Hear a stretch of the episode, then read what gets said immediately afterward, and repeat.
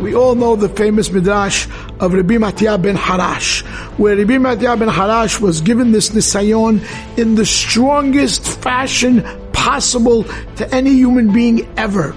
And when Rabbi Matya ben Harash felt himself getting slightly weak in this, he told his shamosh, please bring me a fire pan and bring me a spike. And we all know what he did. He took the fire pan, he made the spike red hot, and he gouged out his eyes the Satan fainted. And he went back to HaKadosh Baruch Hu, and HaKadosh Baruch Hu said, you see, I told you you can't get Rabbi Matya ben Harash to sin. And HaKadosh Baruch Hu sent Raphael to cure Rabbi Matya ben Harash. Rabbi Matya Harash asked, who are you? Said, I'm Raphael the Malach, I came to cure you. He said, no thank you.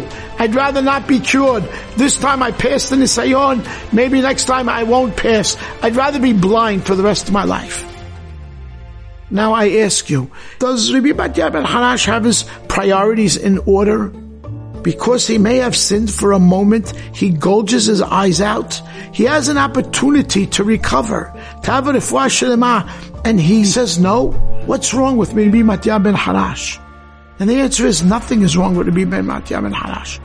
Rabbi Matya ben Harash understood the value, not the onish, the schar, the reward that somebody gets for protecting themselves from this terrible sin. He understood what that was and he said, it's kedai for me to be blind the rest of my life where I won't have that nisayon and I will be zocher to that ora ganuz, that special light for those people who protect themselves from this avon. This was Rabbi Matya ben Harash.